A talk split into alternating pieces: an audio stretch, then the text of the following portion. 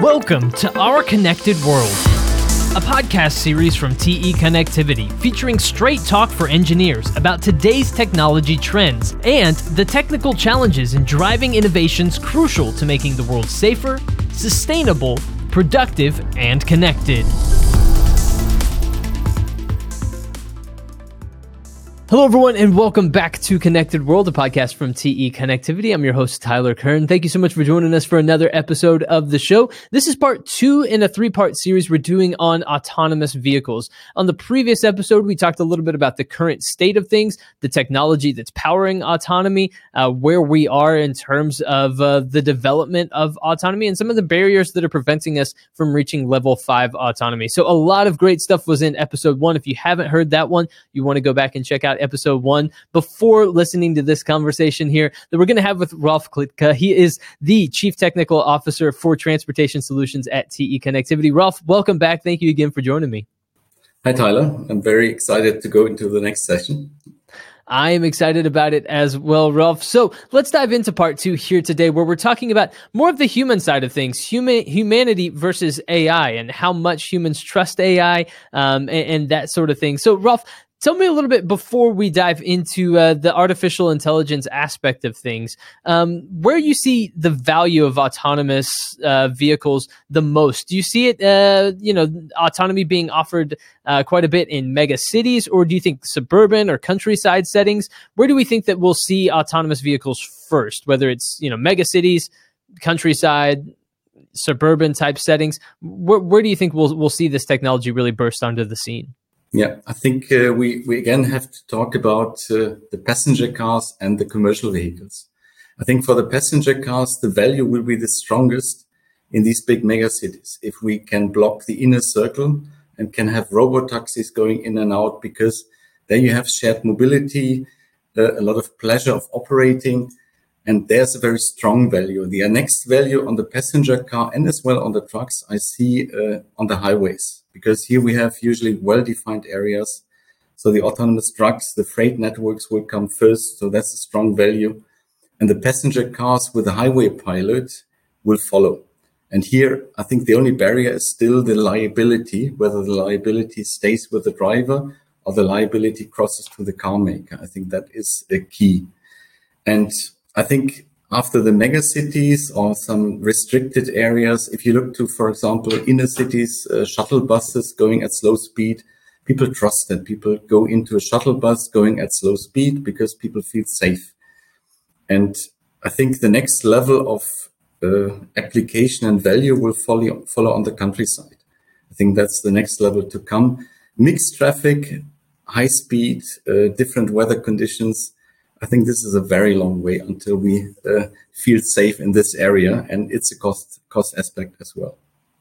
You know, and, and you also brought it up just then, and there's there's a human there's a human aspect to this as well, right? And and human beings have to have to trust this autonomy and trust the technology. How do you see humans adapting to autonomy and really turning over control of their vehicles? Because I think younger generations have grown up with a lot of technology and might be more comfortable with it, but I think that there are middle-aged and older generations who are going to say i'm i'm never going to trust technology to drive a vehicle as well as i can right? So th- there's there's going to be some some th- there's a human element to all of this.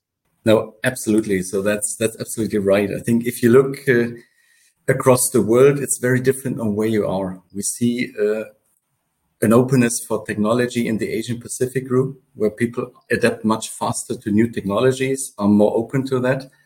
But people in general, I think 70% of the people in surveys say that technology is making the world a better place. So that's mm-hmm. one point.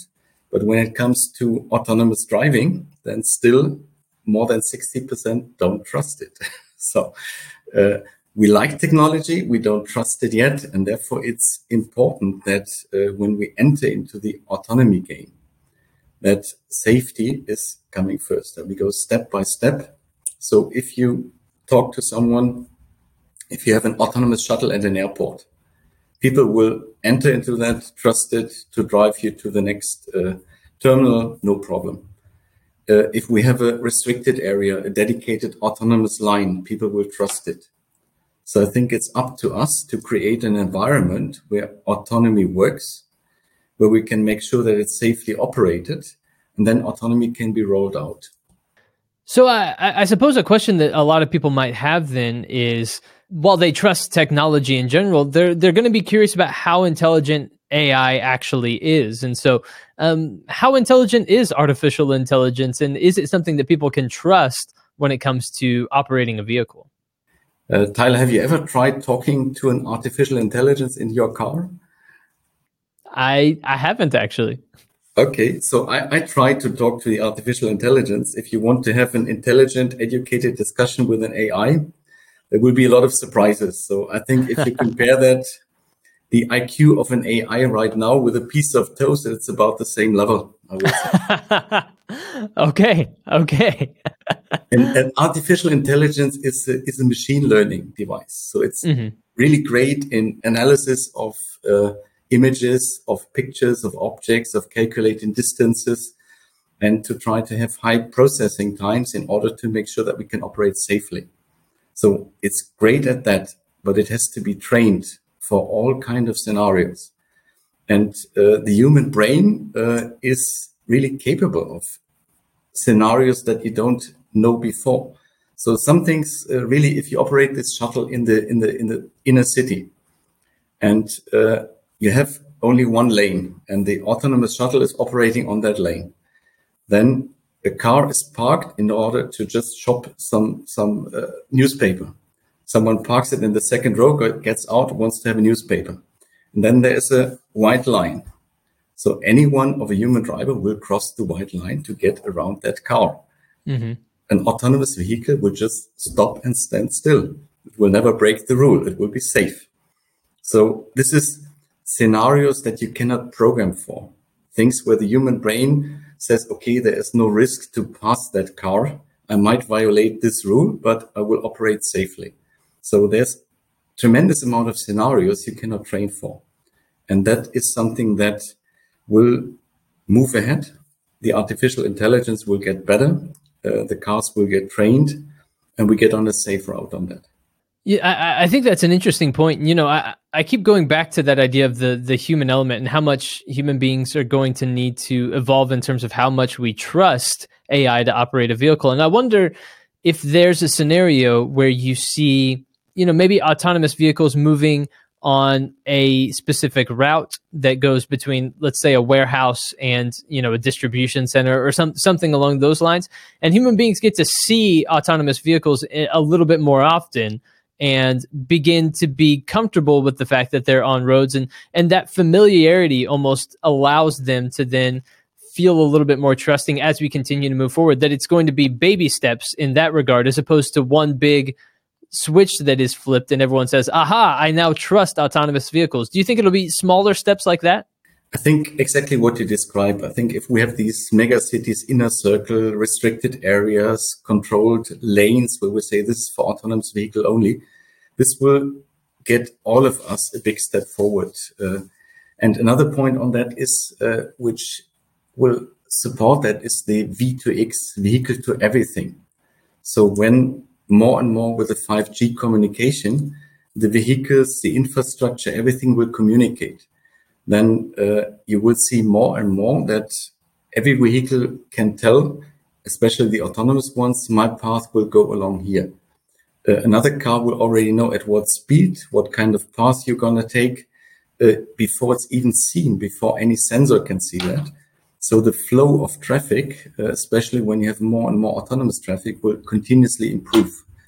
But I think the baby step, steps are the right approach for all that. Uh, create restricted areas for autonomous traffic. Don't mix traffic uh, whenever you can and get into controlled, uh, good weather situations to provide uh, a safe feeling for all humans that autonomous driving is getting now at the level of maturity that we can operate safely and that we are on the mission to zero fatalities.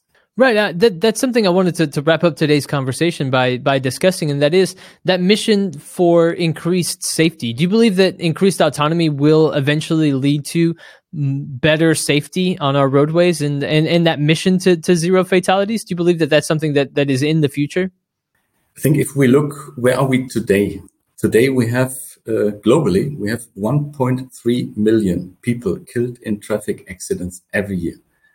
To me, that's a totally unacceptable number. So governments sign up for the mission to zero fatalities.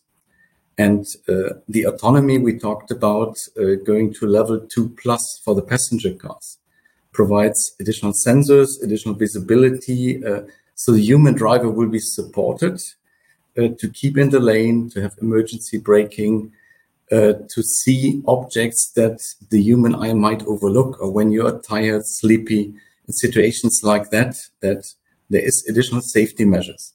So this will already on the passenger car get a lot of risk out of the system.